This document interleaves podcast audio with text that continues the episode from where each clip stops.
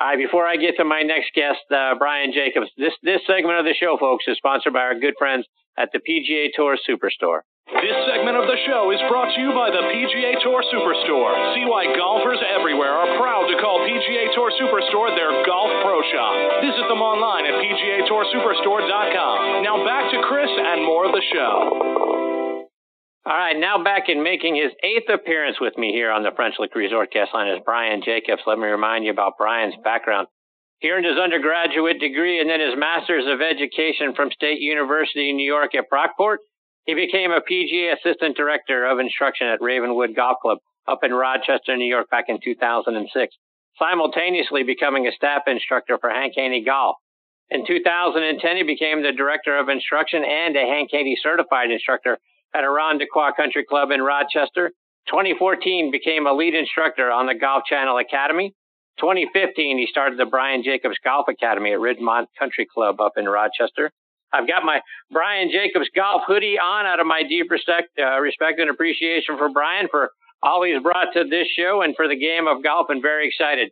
He is back with me again tonight here on Next on the Tee. Hey, Brian, how are you, my friend? Chris, thanks so much for that great intro. Uh, I've got my Bills stuff on, and you've got Brian Jacobs golf gear. That's phenomenal. yeah, I'll take mine. You can keep yours.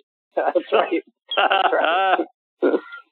Brian, I, I want to start off our time. I want to get some opinions from you about the game of golf before we start getting into, into uh, some playing lessons. And you and I got caught up in a Facebook debate uh, with our friend David Ogren about technology and how far the golf ball flies. And, and David's point is, you know, we need to grow the game of golf. And if we roll the golf ball and the clubs, the technology back, the game is just going to become harder. And therefore, fewer young people are going to want to play it because you know, they like hitting it 300 plus yards. And if you only drove at 270, game becomes a little harder. Maybe they go back to playing video games and won't play golf. And, and kind of my point is I think we need bifurcation. And, you know, let the amateurs like, you know, like me, you know, let us have whatever technology and hit it as far as we want and, and go play. You know, college baseball has aluminum bats and college football plays by a different, uh, different set of rules. So there's some precedent, you know, for having rules at different levels for different levels of the game. So, you know, from a pro perspective, you know, let's roll it back for them. But what I don't want to see, Brian, are places like St. Andrews become a pitch and putt because they're driving it 400 yards and they just got to chip it onto the green. And, you know, these guys are going to be breaking 60 out there. Um, I just don't like the bomb and gouge sort of thing. But wh- Right. what's your thought? Yeah, I, you know, like I said, I, I see both sides of it. I've looked at bifurcation and, and I also look at it as a teacher. You know, we work very, very hard, obviously, to get our students to, to play well and they all want to hit it farther and some are capable and some are not. And with, you know, overspeed training and, and training. And, and I would, you know, saw your, your point, which you eloquently made online. And, and of course, I'm respectful of that. I see David's point as well, but but uh, yeah, I guess I don't want to skirt the issue too much. Uh, people like the long ball. They like, you know, they they go to football games for offense. They go to baseball games for offense. But I think when you're looking at the game of golf, uh, I, I do think something needs to be done, you know, on the tour level. And I don't know what it is. You can't really build longer golf courses. Um, there's no space, you know, to do that anymore on a lot of the golf courses that they play. You know, do you grow up the rough? uh, like was what happened at Bay Hill. Um, you know, and you get a little wind, and then do do we really want to see people shoot 83 or 85? You know, a tour player. I mean, it's just kind of all over the all over the map. But uh, I can definitely see where bifurcation could happen. You know, at the pro level. Um, you know, at the tour level for sure. Because these guys just, well, you've seen them. They just smash it. I mean, it is just so far. Um, and, and the average player, we should never take that away from them. We should allow them to hit it as far as they want, juice up the equipment as much as we can and make it fun for them, or teach them to move forward, which was a, a huge initiative a long time ago. Um, and, and it seems like we've gotten away from that as well, like playing the appropriate tees. Um, I listened to my good friend Michael Breed and it's a lot about, uh, you know, tee boxes or being able to play based on swing speed, um, you know, and which makes a lot of sense. Uh, you have people that have a driver speed of 82 miles per hour and they're back at 7,200 yards because, you know, they want the challenge and now you're looking at a five and a half hour round. Uh, and it's just, there's so many issues in the game right now that, and, and although it's healthy, which is, which has been, you know, great to see, uh, the academy's busy and, and, um, I guess there's no clear answer for me yet. I'm a TBD guy, but I certainly see both sides of the issue. I, I want to see the amateur be able to enjoy the game and bring them into it, but I also want to see the professionals, um, the most skilled players in the world, um, you know, be able to make birdies, but also, like you said, not turn these courses into chip and. So there's a couple of things that, that I want to go a little deeper on from what you just said. And, and the idea of multiple tees, right? And Bill Bergin has talked about that on the show many times about, you know, going out to, going to the range at the, at the golf courses that he designs and, and teeing off there and seeing how far you hit it, which will then determine what tees you should be playing. Right. For, yeah. for guys like me, you know, that, you know, been playing for as long as I have, there's sort of a stigma, right, to moving up, right? right. I mean, I, you know, whether you play the blues or the whites or the reds or the golds, they sort of came with a stigma that uh, kind of says something yeah. about you. The guys tend to, you know, at least guys, I don't know about the, from from a lady's perspective, but we tend to think, well, you know, I'm I'm a good player. I'm I'm playing the blues, right? And then to your right. point, it takes us five and a half hours, and we shoot 110. Right. So I exactly. think that that's that's something that needs to change. What are your thoughts on that? I totally agree. I've been a big proponent of not coloring the tees. Number one, you know, and then I get it a lot. At, at you know, with I'm I'm going away this week actually. Friday we leave for Bay Hill, and uh, I've talked to players already that are going on the trip. We'll play a number of different golf courses in the Orlando area, but let's make sure you know that you guys are at the proper tees, and here's where you should play. And well, I'm not going to play the ladies' tees. You're not playing the ladies' tees. There's no such thing. There's forward, middle, back, whatever they have. Um, I try to be really strong with the language about that and then also based on, okay, you're going to go play back at 6,600 and you hit your driver 210. you know, the, you're never going to reach par four and two ever. You know, you're going to be hitting long irons in and hybrids in and three woods in. I think it would be much more fun. And, and I'll move up actually with guys. Uh, we have a couple in the group that'll play forward because they don't have the ego about it. So I'll move right up with them. I think that's a blast. I think that's fun. So I would take the colors away from the tees, number one. And then number two, we got to rename. We got to start uh, an initiative to have these called forward, middle, back, uh, and laybacks, you know, or, or not you tees, right? We got you and not you and not you and not you and not you, um, possibly. You know, it's, and, and I get it. I've taught students before that I had a gentleman a number of years ago that he refused to move up. He just would not, you know, I'm not moving off the white tees. Well, he was a doctor. I go, Doc, it's 6,700 yards and you're 75 years old. This can't be fun. You know, up there is fun. And to this day, I, I think he's still around. I would imagine that he never moved up ever for a round of golf. They just get it in their head. They're not moving. I think we got it. I, I agree with you. I think we got to change some somehow, some way, so the so the ego and the old stigma is gone, and now it's just a, a different. You know, we're calling it something different. I agree. That's a great idea. Hey, talk to me about Bay Hill. You know, you say you're going yeah. down there. I'm curious to get your thought on on last uh, last week's Arnold Palmer Invitational. To your point, there were there were a lot of 80s shot out there, yeah. and you know only four guys yeah. finished under par. What what did you think of that? Do you enjoy watching that kind of golf, or or do you not like to see uh, the guys struggle and you'd rather see more birdies? I'd rather see more birdies. Not birdie fast, but but certainly more birdies. I just I think I don't know if it's humbling or demoralizing to have a, a professional, you know, and I've been in that boat before, even in playing in section events where, oh boy, pro shot par, right? 79 or 80 and an 80 is a big deal. Like you don't want to put an 80 up. 79 just seems so much better uh, even though it's one shot. But but I I just uh, I prefer to see more birdies, and then I I like to see like the open the opens um, you know be a little bit more difficult, a little trickier, and and much more firm conditions. But I think this is kind of the way the game is going to move a little bit. You know, the golf course superintendents are going to, and the tournament um, providers are going to start making it a lot tougher. They're going to start growing the rough out and growing it up, and they're not going to let the guys come in and tear their courses apart. So I, I don't, I wouldn't be surprised if this is a trend, you know, down the line as it just keeps going. So to answer your question roundabout, I don't like to see the tour players shoot 80 or 85. I'd much rather see them shoot 70 or 65.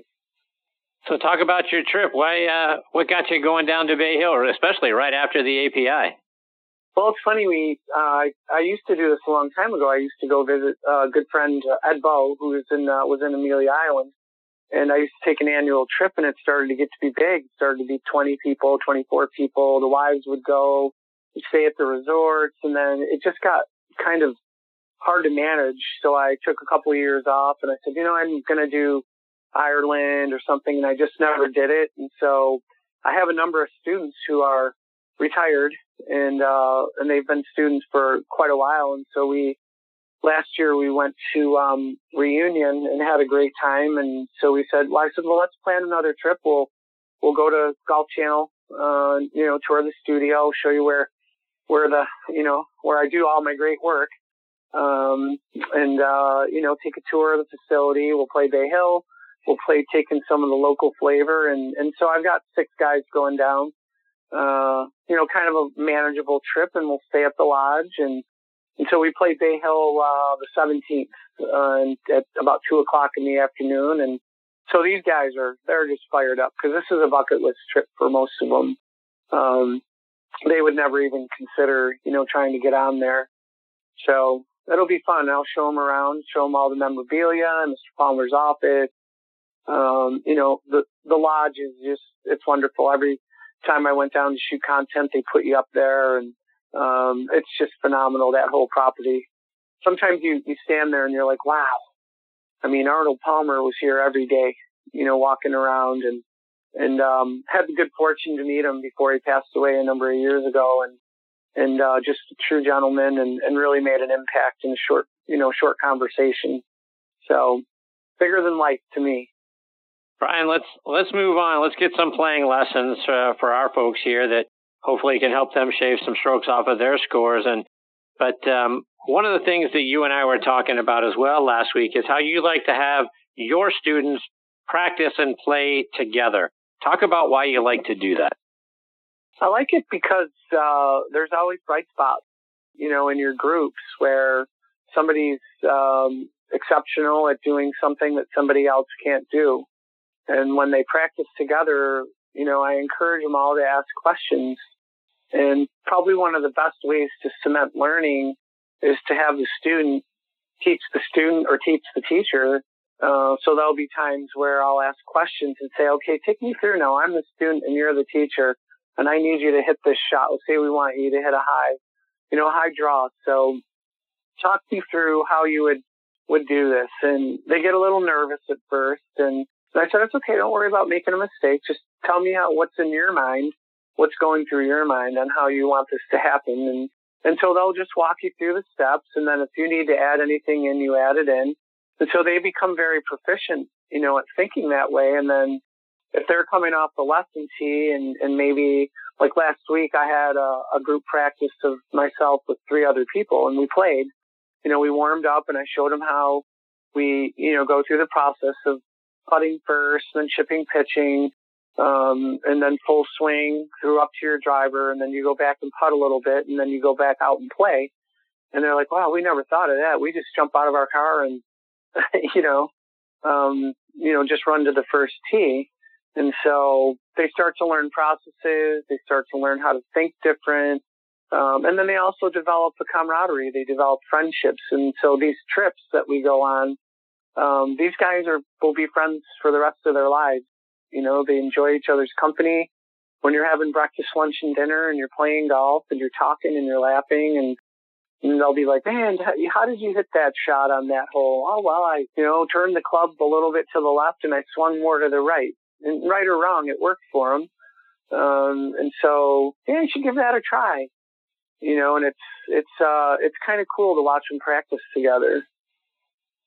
Brian, I want to, you, you mentioned, you know, kind of warming up and getting ready to go play around the golf. And mm-hmm. oftentimes when when we're on the range, boy, the, the swing is good, the shot looks good, and then we go over to the first tee and and then not so much. How how right. can we do a better job at taking that beautiful swing that we just had on the practice range and take it over and translate it to uh, on the course? Well, the first thing I you know share with people is is number one, you don't want your swing to warm you up. You want to be warm before you swing or to swing. So it's important to spend a little time previous to you getting on the range, you know, loosening up properly, whether it be, you know, riding a stationary bike or doing some band stretch and foam roll, and then come out. We need to really dedicate, you know, some time to warm up our bodies a little bit. And then truthfully on the range, we work a lot on just tempo, tempo issues, you know, just trying to find our tempo for the day. We all know our mechanics are good. Um, and people fall into this technical trap where they go and they play and they make the game very technical and it's not at that time. It's physical and mental and it's tactical at that time. There's very, you know, there's the technique part should be done. Um, so we try to help them relax. We try to help them get in a good mindset and then get them into a process when they play where we teach, um, what, uh, Lynn and, uh, Marriott and Pia Nilsson teach where there's a play box, there's a think box, a play box, and a memory box. And then as we start to align, we teach them about trusting their eyes. So we always have them behind the golf ball and get in this process of getting behind the golf ball. Trust your eyes when you pick your target. Set the club face, then set your feet and just, you know, let it fly. Don't spend a lot of time over the top of the ball. And then when you get, after you hit your shot, you just objectify it, whether it's great or good or good enough or no good and then you're on to your next one. And um, if you start to see patterns where your misses are all over the place, you've got to get one way. You got to get it to one way, whichever way you pick. Get it either right or left, and then we can fix it from there as you're playing golf. And uh, it, it's kind of ironic, but it's been warm up here this winter. So uh, yesterday it was in the 60s, and one of my guys that I had today uh, said that uh, he was out playing his club and he kept blocking it. He kept hitting it to the right. So he told his group he was with a threesome. He said, "This one's going left. It's hooking, and I don't care how far it goes." And so he he hooked it, and then his eyes got really big, and he said, "And I said, what happened on your next drive?" He goes, "I killed it." He said, "I hit it. I piped it with a nice little draw." And I said, "Well, why do you think that happened?" He goes, "Because I changed the pattern." He goes, "I changed the club face, just like we learned." And I'm like, "Hello." success. there you go. Fun. It was a great story. You know, when you're you're talking about a 24 handicap telling the story, you know, and that he just he goes, I piped it. He goes, it was awesome. I'm like, good. I said, I guess we're getting somewhere. There you go.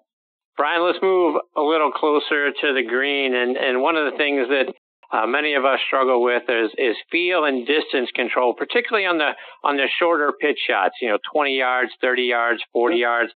What's a good way for us to develop that feel? Yeah, that's awesome. That's a phenomenal question. So we do uh, a random wedge ladder. It's called.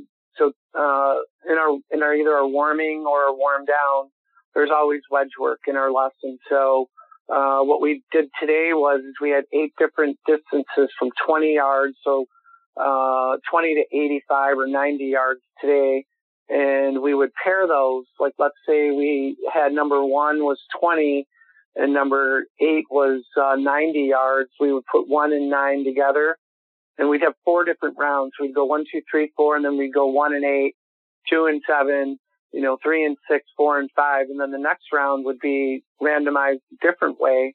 So they go through four rounds of carry uh, numbers only, and so they start to develop number sense and feel sense, how much the face is open, how much to drop the shaft, or how vertical to have the shaft, what the ball, the kind of ball flight they want to have. And so we talk about um, heights and launch, uh, and also spin on the golf ball. And what's happening at that time period for them is they're starting to develop feel. Um, many people just kind of get into this block practice where they'll take 10 balls and they'll hit them from 20 yards. Um, and, and I'm more of a game player and more of a, a guy that likes to do random practice because it's more like golf. Uh, and the students really, really respond to it. They start to understand like how far 20 yards of carry is, how high they have to swing or how long their arc has to be, how open the face has to be, where the shaft needs to sit, where the ball needs to sit, how their body position needs to be. And, and so they can develop feel and we're all indoors right now. So it's pretty cool to watch how they're, they're getting better and better and better at these games. And so that's what I would recommend. Uh, and I know not everybody has the facilities to do that, but you can take uh, a laser and just mark off spots on your local practice range and just take the yard sticks or yard flags or alignment sticks and just stick them in the ground at the numbers that you want them to be at and just go to work. So is it a similar process for for those of us that are also struggling to have feel on our on our long putts, our lag putts? You know, we're mm-hmm. 30, 40, 50 feet from the hole. How do we mm-hmm. develop the feel and the touch to try to get those closer? It would it would be the same thing. You know, you'd start to randomize your practice. We we work from 30 feet roughly or 25 feet typically to to three feet and try. We set a grid around the hole, and it's not about making it; it's about getting inside that grid. Where statistically, you know, you're not going to miss. So 17 inches, typically the amateur will make 99 out of 100. They'll always miss one for some reason. I don't know why, but they should make them all. Um, you know, most of the friend, your friends, I say, like, if you can get it inside of your friends or your buddies in your groups are going to give them to you. You know, they're, they're pretty good about that. But we, it's the same type of principle where we might have one at 30, then we'll have one at 8 feet, then we'll have one at, you know, 40 feet, then we'll have one at 5 feet. And so we move them around in a star uh, where there's nine or 10 different stations around the hole and they're in all different spots. And, and that's how they develop their feel. Um, and I just did a big putting clinic um, at a a local dome for uh, PGA Hope, and I was talking to the students about how everybody has distance control. We all have it; it's intrinsic. If you take a a ball and somebody walks away from you and they have to hit you in the face with it, and you're walking away and they have to toss it underhand, they'll be able to hit you. So you have distance control. You can swing your arm the way it should go. We just tense up and we get really nervous because uh, when they're putting, it seems to matter, right? You know, and so, and I, you know, we talk a lot too about, well, if you don't want to have three putts, what do we need to do? And they're like, I don't know. Well, hit it closer with your irons, right? Become a better iron player as well, right? or we'll, or we'll say, um, I talked today in a, in a coaching session about uh, I heard, I'm not sure where I heard this. It might, it might have been Mark Broadie, but he measures a statistic, if I'm not mistaken, about near the green in regulation. And so not to minimize missing a green and what, how close should we be getting it if we're, if we keep missing short on the green, but our direction is really, really good, you can still play great golf from being right in front of the green or pin high on one side or the other as long as you're not in a hazard. If you're a wedge assassin, so we need to make our wedges really, really good and our putting really, really good and our iron striking really good and get off the driver a little bit more and, and become better iron players, become better wedge players. And, and so the players at the academy have really bought into that. Well, Brian, before I let you go, let our listeners know how they can stay up to date with all the great things you're doing. Check out your videos. You got a lot of really good uh, teaching videos available. Talk about your website and how they can follow you on social media. Sure. Well, thanks for the kind words about the videos. It's uh, brianjacobsgolf.com for the website. And then uh, Instagram and Twitter are at Brian Jacobs Golf. Uh, and they can contact me right through the website, right on the contact form. Follow me on Instagram, and and also if anybody is interested, they can they can send a video right right on Instagram or right through Twitter or right right uh, through the contact form, and I'm happy to assess it for free. So I expect your video soon. Wow, no kidding! I'll be working on that this yeah. weekend. I promise you. I get that yeah, over to you. Line. Yep, down the line and and uh, whatever club you want, and we'll we'll coach you up online a little bit. I appreciate you. Yeah. Brian, always fun having you as part of the show. I can't thank you enough for taking time out of your busy schedule to come back. Uh, always so much fun when you're here. Yeah, thanks, Chris. I always appreciate the uh, invitation and the opportunity to do that, and and uh, just wish you and your family the best. Same to you and yours, my friend. Look forward to catching up with you again soon. Play well at uh, at Bay Hill. Try to find uh, our our good friend Nat Sheary, Natalie Sheary, is uh, down there as a as a caddy right now as she get tries to get uh, you know kind of rehabbing to get back out on the Symetra tour. So say hello to her oh, if you happen to run into her. Oh, I'll have to. Hi, Brian. Take care, my friend. All right. Thanks, Chris. See you, Brian. That's a great Brian Jacobs. BrianJacobsGolf.com. And like I say, there's so many good videos that Brian has put together for all different aspects of your game. Go online and check those out can't help but learn something every time Brian is a part of the show, and every time you tee up one of his videos, you're going to come uh, come away from that feeling a heck of a lot better that you figured out what's going on with your golf swing. So Brian's a, a wonderful guy and a great friend, and I can't thank him enough for being here. And uh, look forward to catching up with him on the other side of this Bay Hill trip, hear how that went, and then getting him back on the show again real soon. All right, folks, time for me to put a bow on this episode of Next on the Tee. My sincere thanks to Todd Beach, Scott Felix, and Brian Jacobs for being here. Please check out our website, nextonthetee.net, to keep up to date with what our guest schedule looks like, who's going to be joining me. Please also check out the show. It's available as a podcast on a lot of great sites. Our good friends over at podcast.co and Podbean. Can't thank them enough for all the all they've done for the show. We're also on Launchpad DM, Spotify, iHeartRadio, Audio Boom, player.fm. We're all over the net. You got a favorite podcasting site? Yeah, I'm sure we're on it. Folks, thank you again for taking time out of your night and making us a part of your golfing content. Until next week, hit them straight, my friends.